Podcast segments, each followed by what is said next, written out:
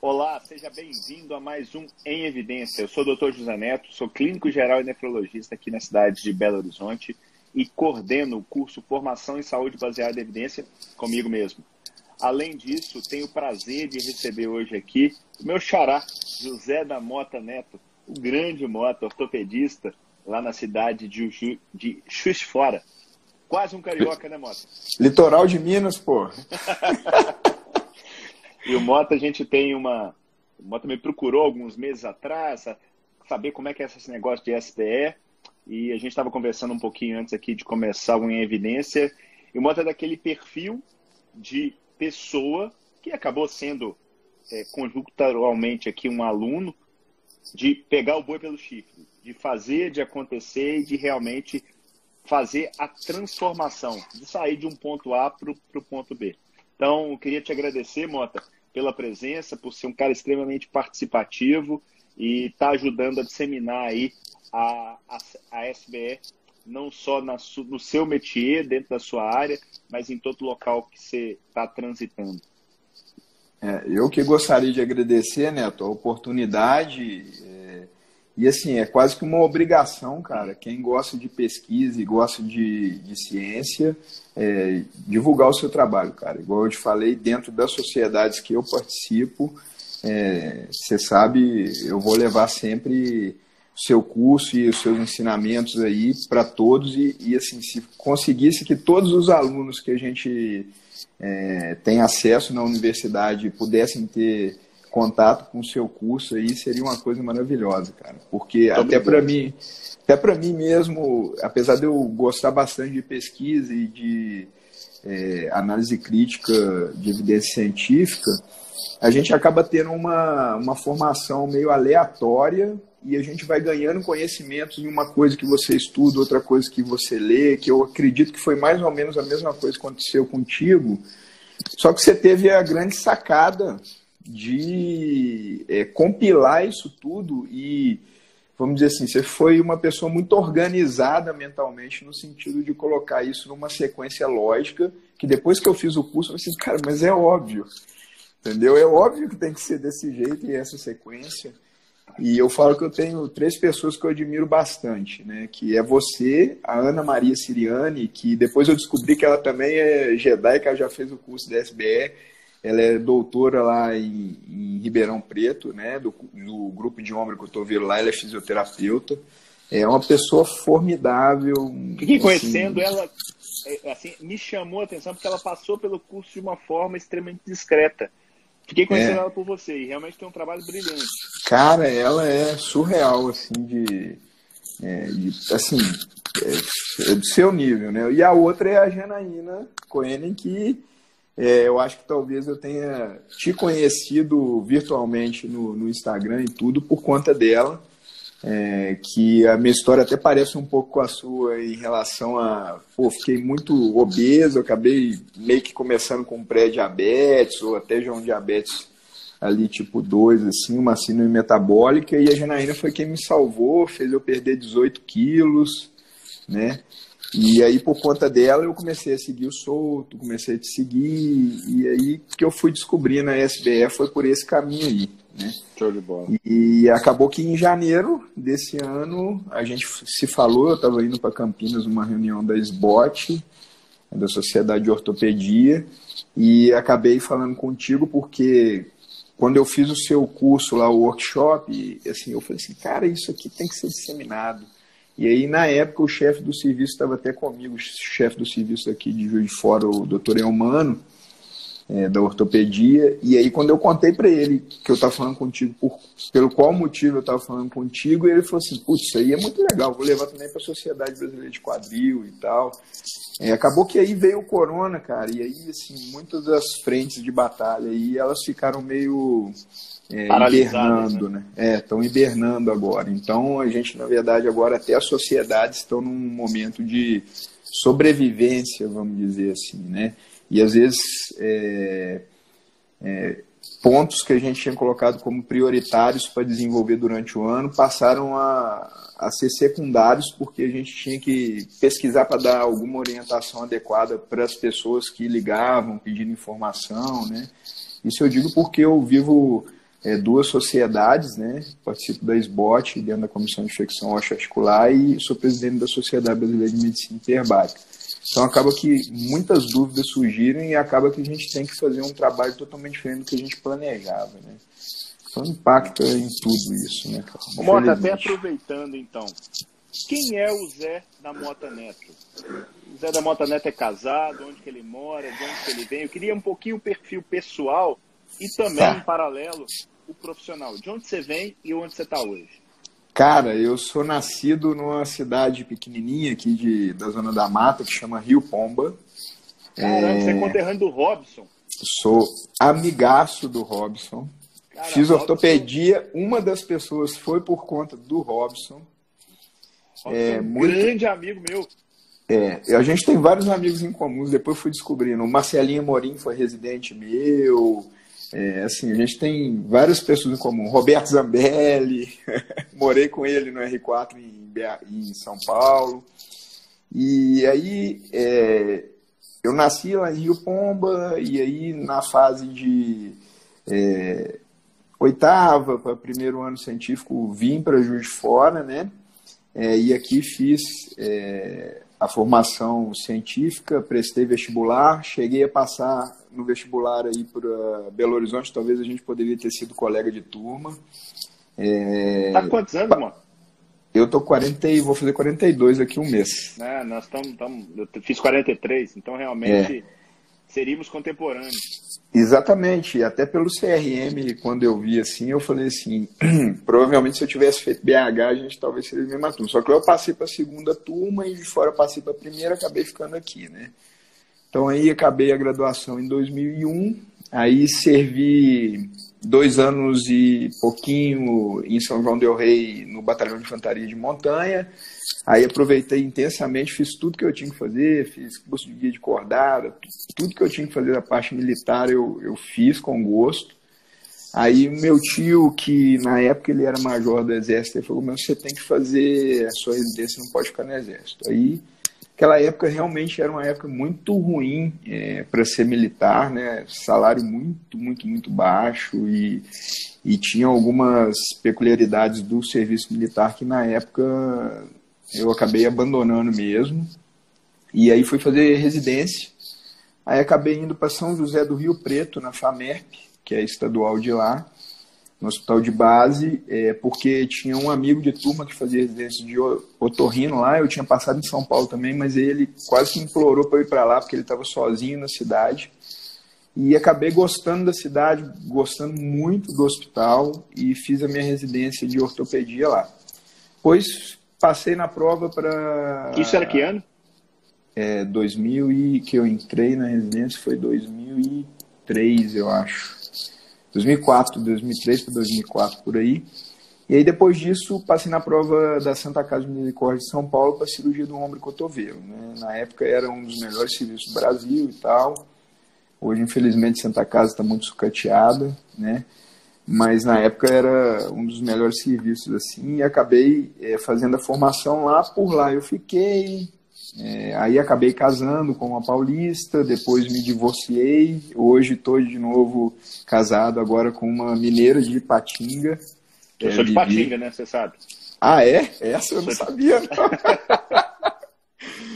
e aí acabei casando com ela e ela é engenheira, né? É, não tem nada a ver com a nossa área. Isso para mim é um, um, alento, porque às vezes você casar com médico, você só conversa de medicina e eu sou um cara que eu gosto de eu tenho um, um encanto por coisas diversas, assim, né? não só pela medicina.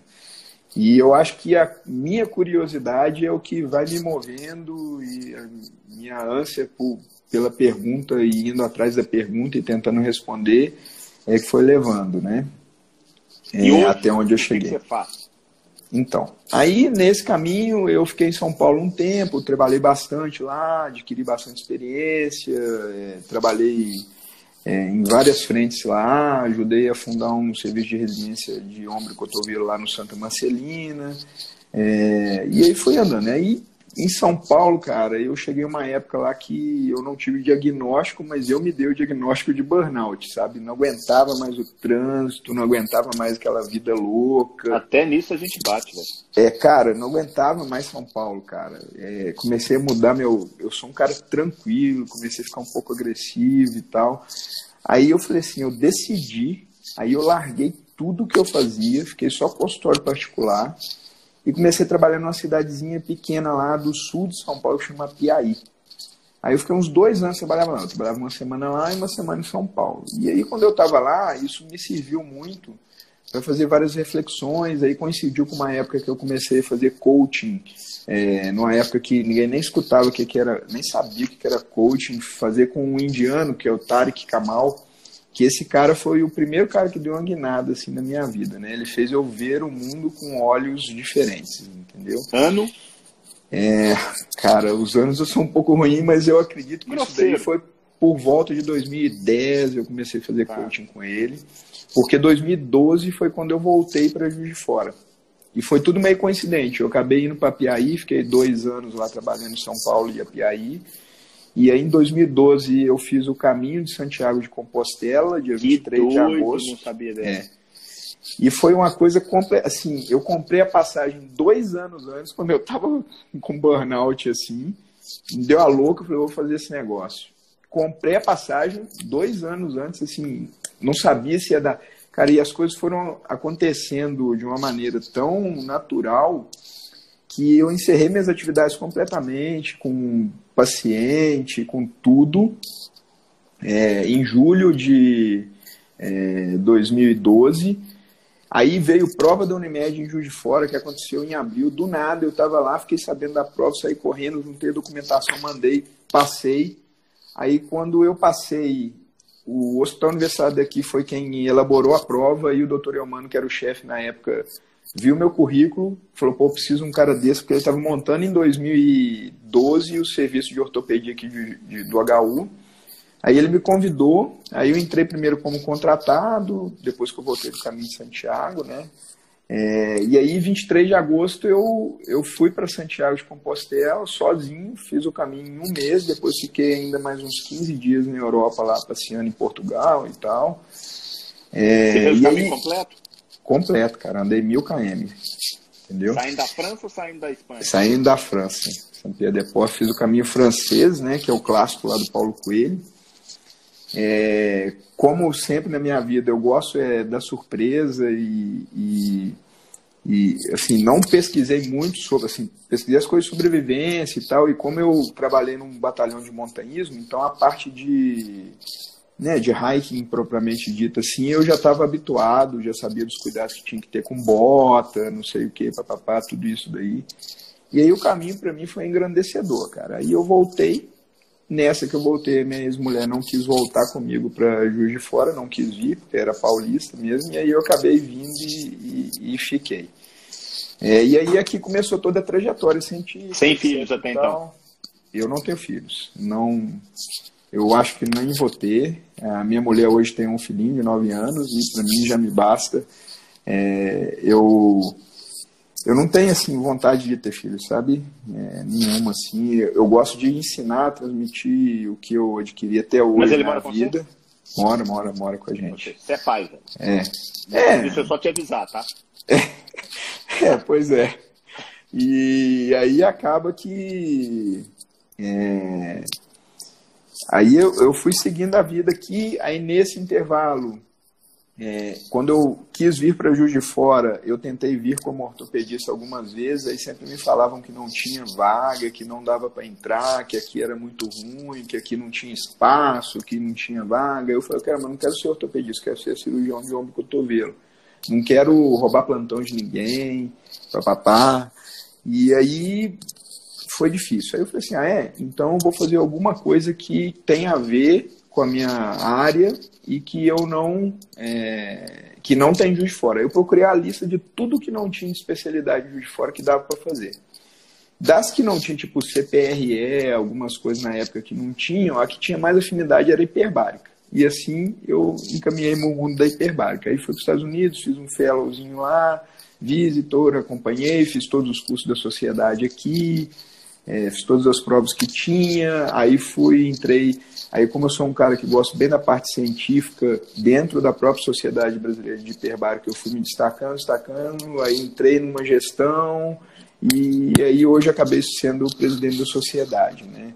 Com... Explica para o pessoal o que é a medicina hiperbárica, mano.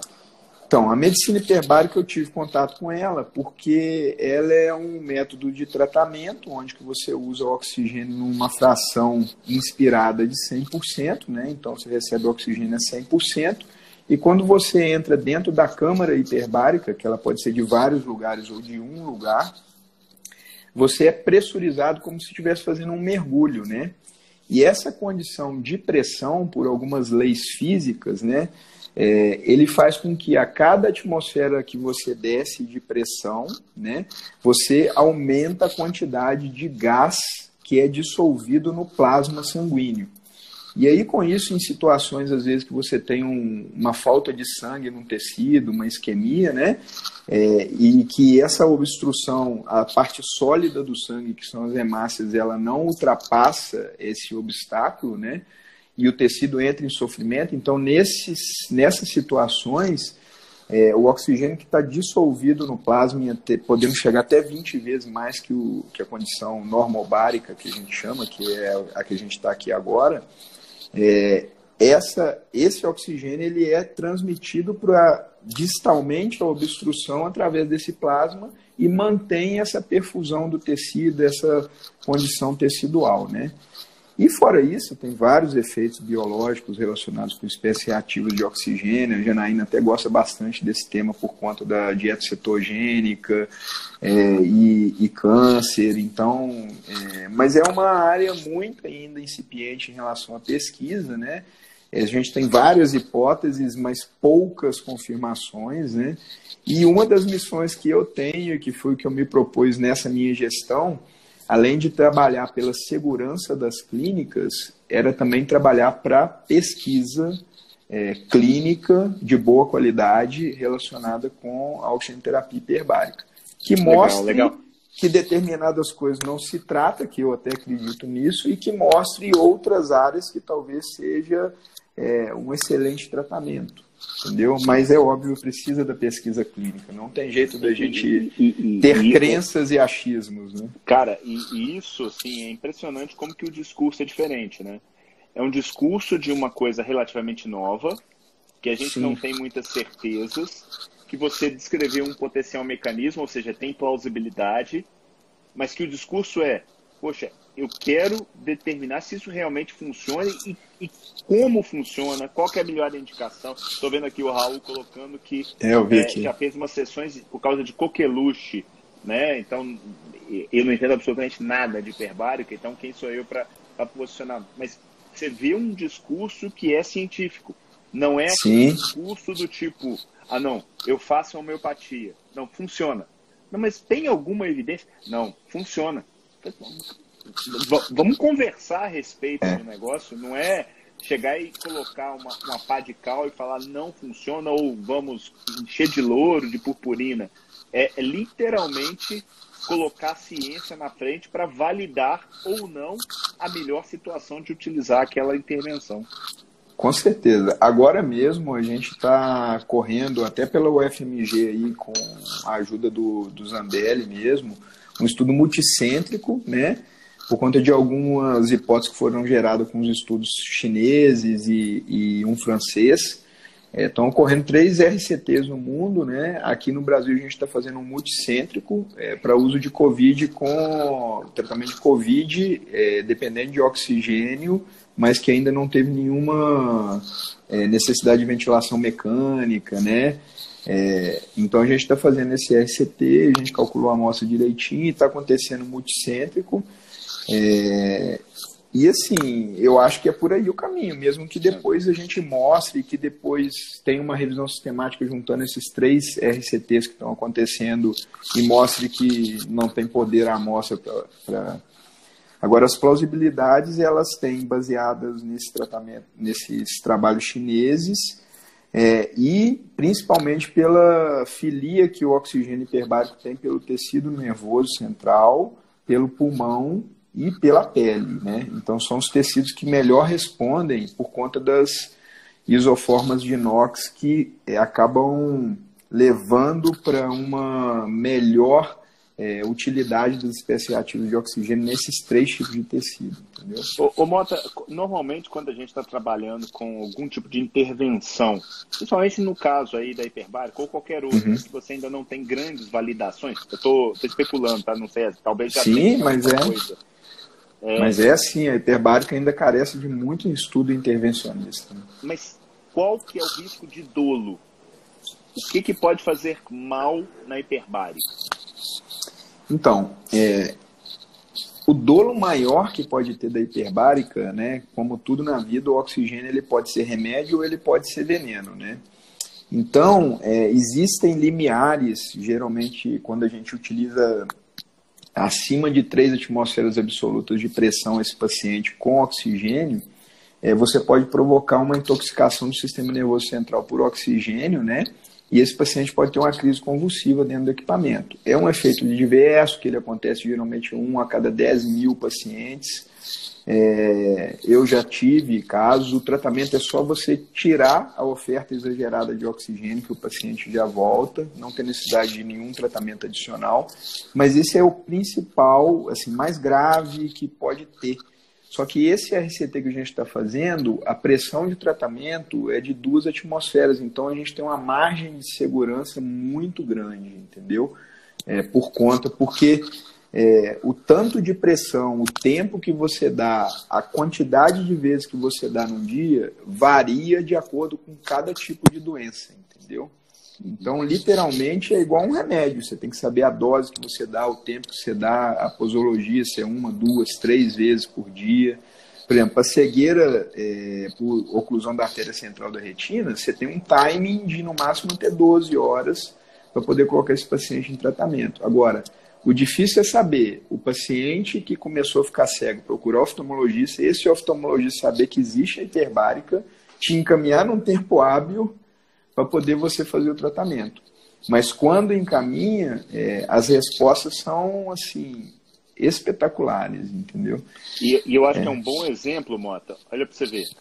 Eu não entendo nada do assunto. Zero. Uhum. Me considero um cara, nem engatinhando, é o cara que não começou a engatinhar no assunto. Mas eu já vi pessoas melhorarem feridas pós-hiperbárica, coincidência ou não, é, por causa ou não, mas você acabou de me dizer aqui o risco de dolo é baixo. É baixo. Eu não vou entrar no, no, no, mérito, talvez, do custo. Eu não sei exatamente se é um custo muito alto para fazer uma sessão de hiperbárica.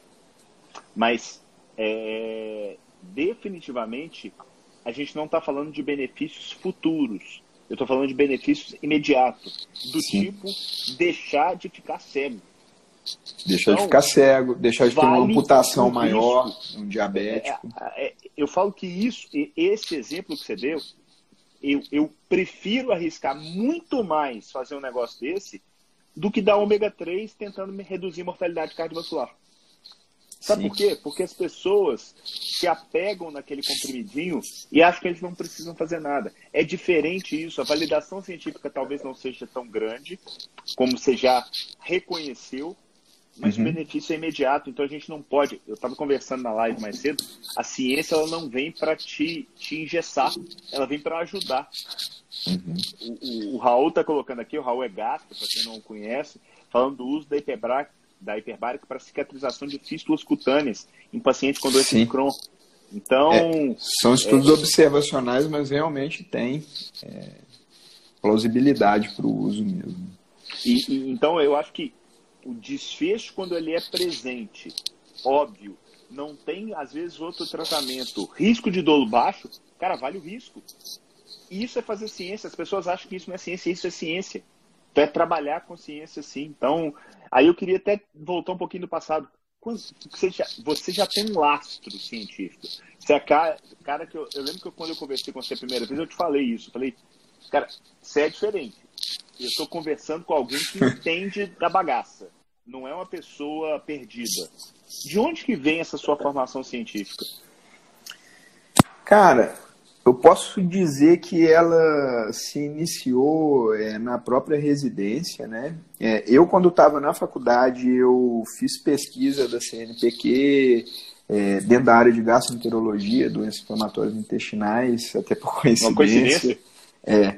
E eu sempre fui um cara que gostei, fiz muita monitoria é, e etc. E eu acabei virando, assim, migrando para ortopedia por causa do Robson e por causa do Valdeci, que foi é, um professor que a primeira turma que ele deu aula, ele veio da Escola Paulista, ele é cirurgião de coluna, hoje é chefe do outro serviço de residência que tem aqui em Juiz de Fora.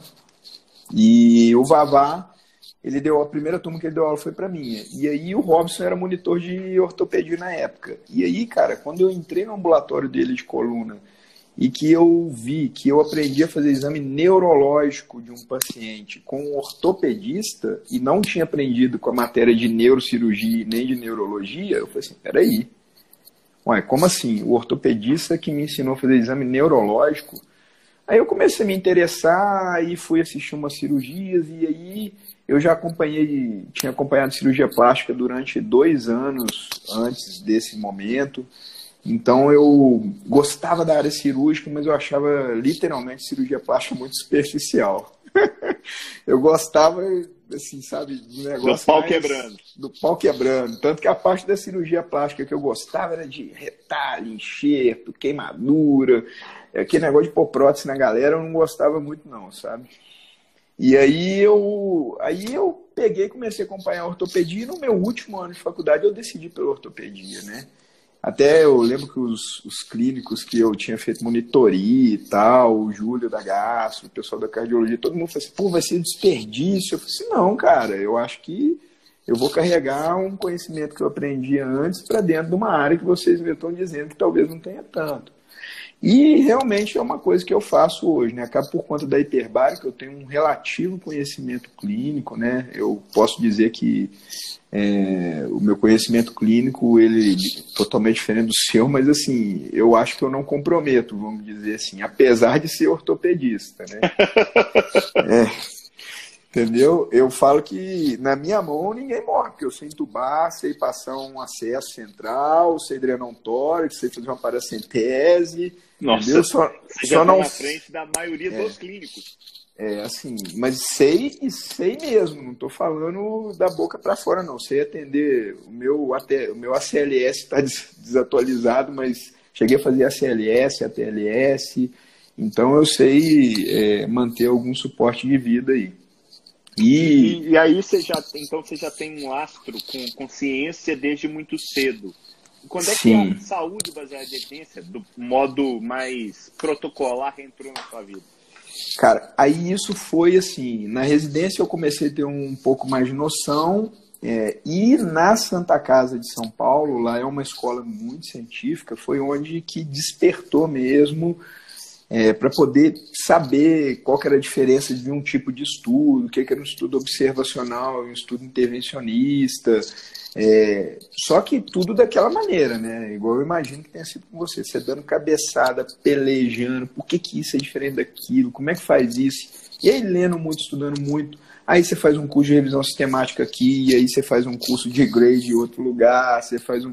Você vai fazendo uns cursos, lê as coisas e vai ganhando, aí você faz o seu primeiro série de casos, aí você aprende um monte de coisa, plataforma Brasil, as coisas que você não Aí você vai em curso fora, você começa. Aí você literalmente você começa a ter um pouco mais de crítica nas coisas, e eu não sei nem te falar quando que foi isso.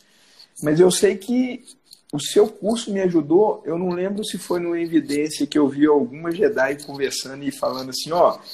Apesar de eu saber as coisas, quem colocou tudo em. Quem, tipo assim é, é, esse, como é que fala essas pessoas? Organizou que, as peças do quebra-cabeça. É, personal organizer. É. Quem foi o personal organizer do meu conhecimento científico foi o Neto, cara. O Neto é que colocou as coisas devidamente no lugar. E hoje eu tenho uma metodologia que é a sua de antes. É, e só para você ter ideia, é, numa reunião científica dessa, alguém virou e falou assim e tal é, não sei o que. Eu falei assim, ó, dá um F5, joga lá para ver se tem conflito de interesse, joga lá para ver se tem cegamento, joga lá para ver se tem alocação oculta. Aí os caras falam, nossa, eu falei, é, eu hoje eu faço legal, desse... né? É, porra, e tipo assim, nego que tem PHD, que não sei o que, que mexe com pesquisa há muito tempo, o cara não se tocou. Aí, tipo, hoje eu faço tudo. Primeiro eu olho as coisas, é, pego. Eu estava montando uma aula até para dar no curso da Ana Maria Siriano sobre fratura de húmeros, de húmero, e aí eu peguei uma revisão sistemática e eu fui lá no Summary of Finds lá e comecei a procurar e ver Aí depois vi sobre risco relativo, aí calculei os riscos absolutos para poder ver se era. Então, assim, esse conhecimento que eu tinha antes, hoje ele é muito mais objetivo e literalmente é o que você fala no curso, não é mentira. Depois que você começa a colocar em prática, é, cara, sua vida é outra. Você consegue ler, sei lá, 20 artigos, sei lá, num final de semana, consegue pegar toda a informação e depois em um dia, na segunda-feira, você monta é, a sua aula totalmente baseada em evidência. É, e, e, às vezes você nem precisa ler o artigo inteiro completo para ter aquela informação. Eu, eu, eu, chego a te dizer que normalmente você não precisa ler o artigo inteiro. Normalmente não, cara. O embromation do artigo ali que o cara escreve para dar o número de palavras, não sei o quê, porque eu também escrevo.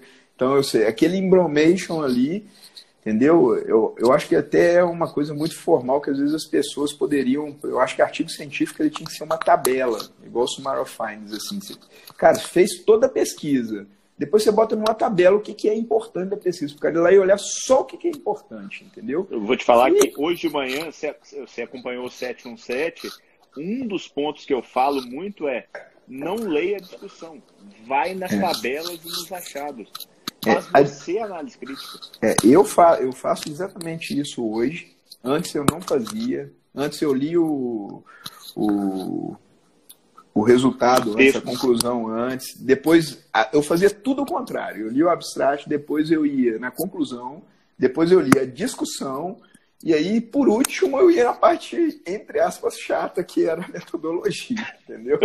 Hoje eu mudei tudo. É, Óbvio que naquela época eu tinha entendimento do que estava escrito no artigo, mas hoje eu economizei tempo, porque literalmente eu vejo que a discussão, hoje para mim a discussão, poucas são as discussões que, que agregam, na minha opinião. Tem a mesma tem, opinião que você. Tem muita narrativa, tem o cara quer impor, principalmente estudo observacional, às vezes ele conclui, na verdade o resultado foi uma coisa, Ele usa de subterfúgios de estatística para poder conseguir discutir alguma coisa dentro do que ele propôs lá em cima nos objetivos e assim vai.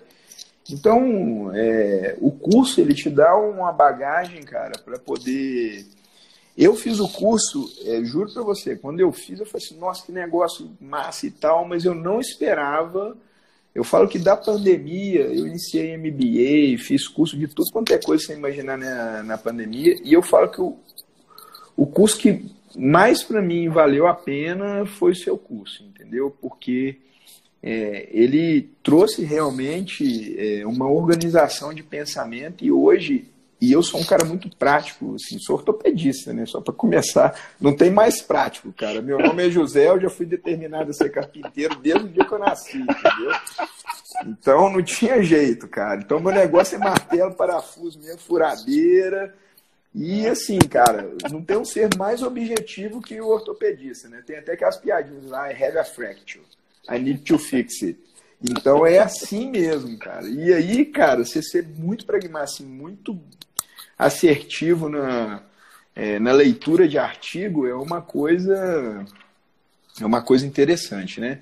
Óbvio que nunca esquecendo que você mesmo fala que a experiência é, do profissional, é, juntamente com a, a, o desejo do paciente ou a própria necessidade do paciente, isso tem que levar em consideração, porque às vezes eu estou passando para ele uma informação que ela é científica, mas ele não está me perguntando aquilo né? Ele está me perguntando outra coisa. Né? Verdade. Às vezes até a pergunta que ele está fazendo não tem evidência científica forte sobre aquilo ali. Então eu acabo tendo que transmitir a minha experiência, ou um relato de um estudo observacional, ou explico para ele, ó, está numa fase experimental ainda, tem cirurgias experimentais, isso talvez tenha uma plausibilidade, mas ainda não foi estudado clinicamente. A gente pode inferir que isso aqui pode dar certo, Então, acho que sempre a boa conversa, é, a relação médico-paciente, ela é o principal fator é, para poder a gente ter resultados é, positivos. Né? Não, e vou te falar mais, né? Você está numa situação, isso é todo dia que eu vejo na nefrologia, mas você parou numa situação onde você não tem uma evidência tão robusta. Eu sempre penso o seguinte: qual que é a minha opção? Minha opção para o uhum. desfecho uhum. que a gente está esperando, reduzir dor, por exemplo. Não. Uhum. Fisioterapia funciona aqui? Talvez, muito pouco a cirurgia funciona? Olha, não tem evidência tão robusta, não, mas pelos estudos observacionais, aparentemente tem uma resposta um pouco melhor. A hora que você deixa isso claro para a pessoa, Sim. falando, olha, tem isso, tem isso, vamos tentar um tempinho disso aqui, se você está com medo da cirurgia, não, eu não aguento mais, eu não quero mais, estou correndo de fisioterapia, beleza, vamos antecipar. Essa individualização, para mim, isso é a mágica de ser médico. Uhum. E só para você ter ciência, eu por pouco eu não fui ortopedista, tá? Porque. não, olha, olha os meus grandes amigos da faculdade. Marcelo Denário, Sim. Malco Passos, uhum. Zambelli. Então, eu, eu tenho uma turma de amigos. Eu, eu era do time de futebol da faculdade. Zé uhum. Carlos. Sim, grande Zeca. Zeca Zeca é um grande amigo. Então, Excelente ortopedista, cirurgião de ombro também. A gente, a gente jogava bola junto. Eu sou, o pessoal não, não fala que não, né, não sei o quê, mas eu sou bom de bola. bom de bola mesmo. E, e aí, de repente, eu, eu falo, do time de futebol é o único que continuou como médico. O resto todo virou. O resto desistiu rápido. então, cara, por pouco eu não caí na ortopedia. Cara, mas a ortopedia, por mais interessante, assim, por mais contraditório que às vezes possa parecer, o pessoal dentro da área médica fala que o ortopedista não estuda muito, que não sei o que. Cara, pelo contrário, cara. É, o nível de informação que tem dentro da ortopedia, eu hoje eu falo que é impossível um ortopedista ser ortopedista em geral, porque o nível de informação e o detalhamento que tem, é, e de boa qualidade às vezes, né, é, acontece isso.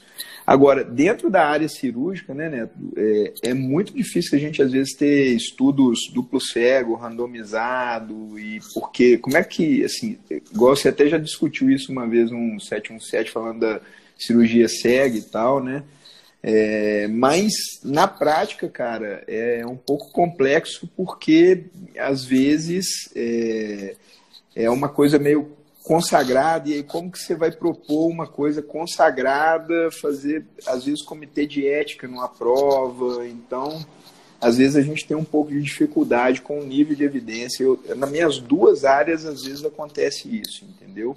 O que eu li de trabalho científico eu conseguir cegar um trabalho de hiperbárico, você não tem noção, entendeu? Porque a máquina faz barulho e o paciente, se, se você bota ele só lá dentro e não liga a máquina, o cara percebe que não fez barulho, que não deu uma dorzinha no ouvido na hora que está pressurizando. Então você tem que ser o limite.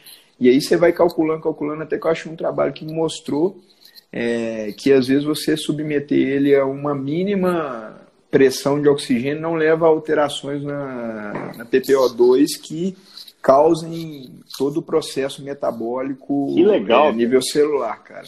E aí que foi legal. a plausibilidade para poder conseguir fazer esse ensaio clínico duplo cego randomizado, entendeu?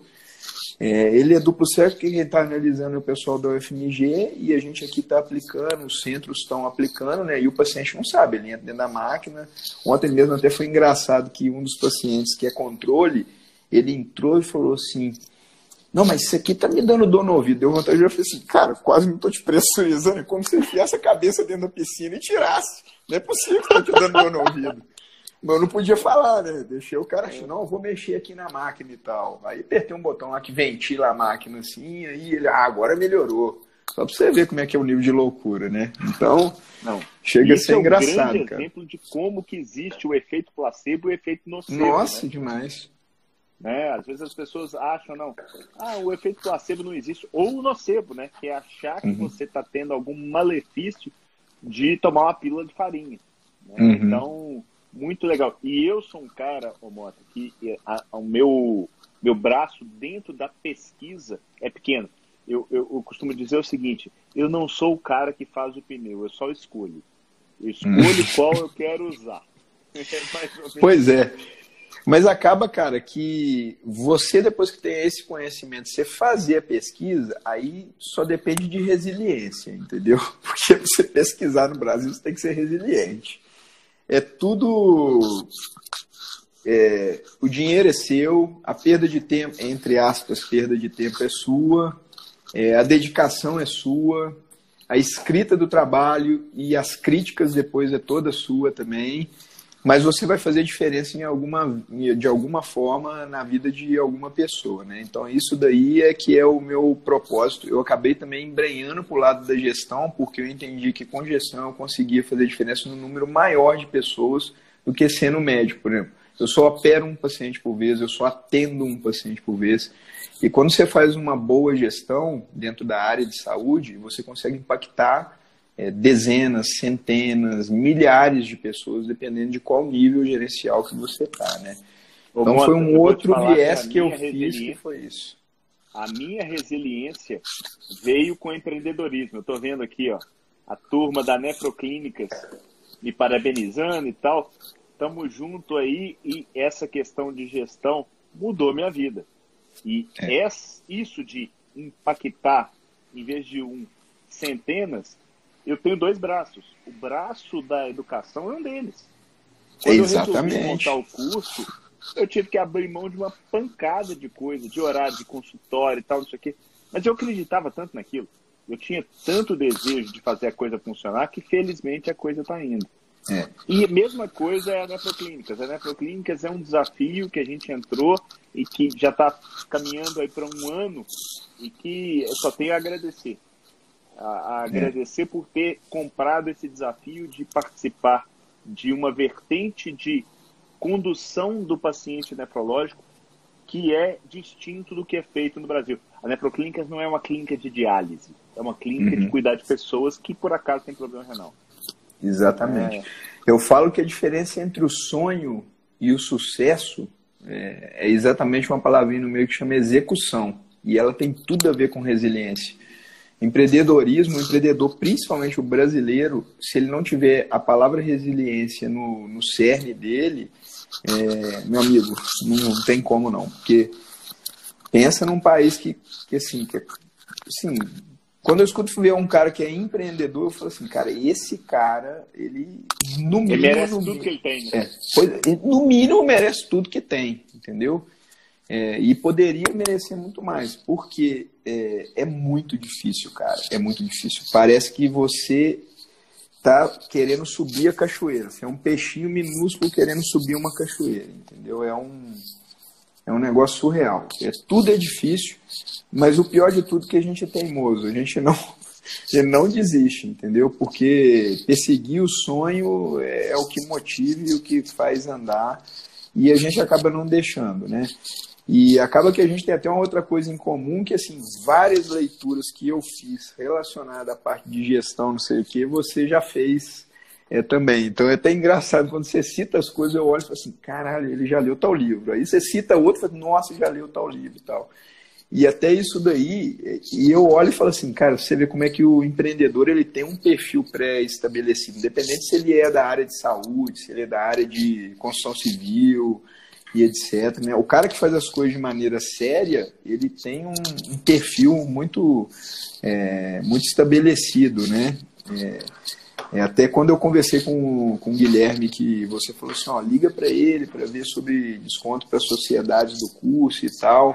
Aí eu comecei a conversar com ele e tal, aí vi que ele era de marketing, e, e aí a gente conversou algumas coisas, eu falei assim, pô, é esse cara aqui entende, porque eu, eu, chego a ter esse nível de crítica, cara. Apesar de eu ser médico, dentro da parte de gestão, eu sou bem crítico, porque eu já estou fazendo a segunda MBA, é, leio tudo que você pode imaginar da área de gestão. Já tenho um, uma rede de franquias aí que a gente está indo já para 12 clínicas de hiperbárica e mais 20 clínicas de tratamento de ferida. É, então, assim, é, e isso tudo, cara, tudo aconteceu nos oito anos que eu tô aqui em Juiz de Fora, entendeu? Então, se você parar para pensar, é, é, um tempo muito, muito, muito pequeno, né? E, cara. É muito é... pequeno, mas é muita energia. é muita, muita energia. Muita energia. É sair é. da famosa camada 4 e parar de mimimi, parar de reclamar é. e parar de falar que tudo está ruim, parar de culpar o presidente, é. o vizinho, o síndico, o médico. O cara nem sabe que você existe, ele não tem como te impactar em nada. Entendeu? Nem sabe que eu existo, presidente, vamos dizer assim. E, e a coisa legal, cara, que eu falo que é, tem um ditado que ele, eu adoro ditados, né? Mas esse daí é um que eu discordo dele. Fala assim: cada escolha é uma renúncia. Eu brinco que se cada escolha fosse só uma renúncia, tava fácil pra caramba. Porque cada escolha que eu faço, eu renuncio a um monte de coisa, entendeu? Então, eu falo que o cara só não colocou no plural a segunda parte da frase, entendeu? Senão era mais um ditado que eu ouvi e falei assim, ó, se existe o ditado é porque um monte de gente já fez, já aconteceu isso aí. No mínimo, você tem que levar em consideração a experiência dos caras, entendeu? Então, eu, é o que eu penso mais ou menos disso daí. E, e vou te falar o seguinte, Mota, eu, eu acredito nisso que você está falando, é uma renúncia, mas a partir do momento que você tem seu propósito muito bem definido, o que, que você quer? Quais que são suas prioridades? É. Poxa, eu tenho muito bem definido minhas prioridades. Isso está muito claro para mim hoje. Eu não, eu não preciso pensar. Para mim também. A partir do momento que você tem isso claro, fica fácil falar não, fica uhum. fácil renunciar a uma série de coisas, fica muito mais fácil você fazer certas coisas que talvez você não fizesse se isso não tivesse muito claro na sua vida. Com então, certeza. É, é, é, é, muito bom escutar de alguém que é um colega, que é um cara que atua na área médica e que tem essa visão. Porque, é. infelizmente, o que eu mais vejo atualmente são as pessoas reclamando. Ah, porque tá ruim. Ah, porque isso, porque aquilo. Cara, vai lá e faz. Acontece. Transforma. Transforma Exatamente. aquilo que você acredita em realidade. É, eu só agradeço, cara. Eu não reclamo de nada. Eu, eu falo que eu só tenho a agradecer, não tenho. Eu venho de uma infância muito pobre e eu jamais pensaria que eu estaria hoje aqui nessa situação. Então, assim, há um ano atrás eu jamais pensaria que eu estaria conversando com você, por exemplo. Entendeu? É, em janeiro, quando eu vi as coisas do curso, eu puta, esse cara é inacessível. Mas eu falei assim, ah, vou ligar para ele, o não já tem. Aí mandei uma mensagem no direct, você respondeu, passou o número, falei, e a maioria das coisas na minha vida acontece assim, cara. Eu, tipo, é o famoso, o não você já tem, né? Já tem, cara, entendeu?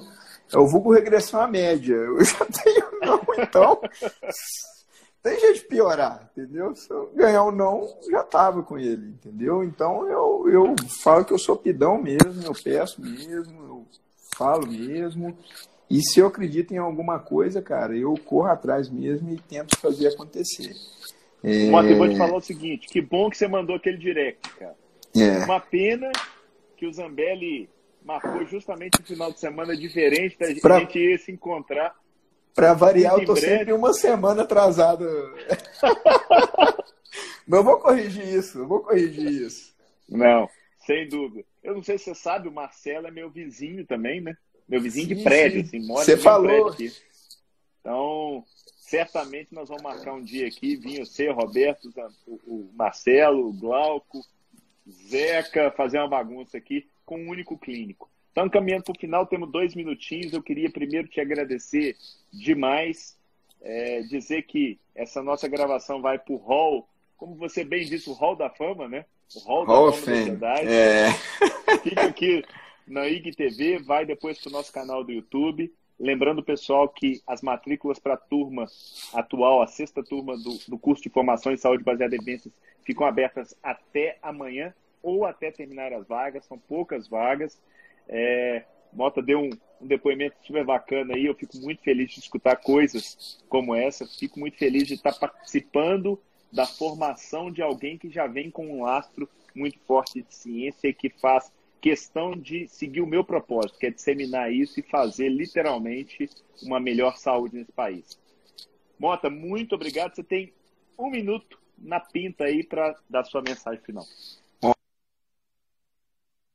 eu que gostaria de agradecer, eh, Neto. Eu vou te confessar que fiquei um pouco nervoso aí no início aí por conta é, de estar conversando contigo aí.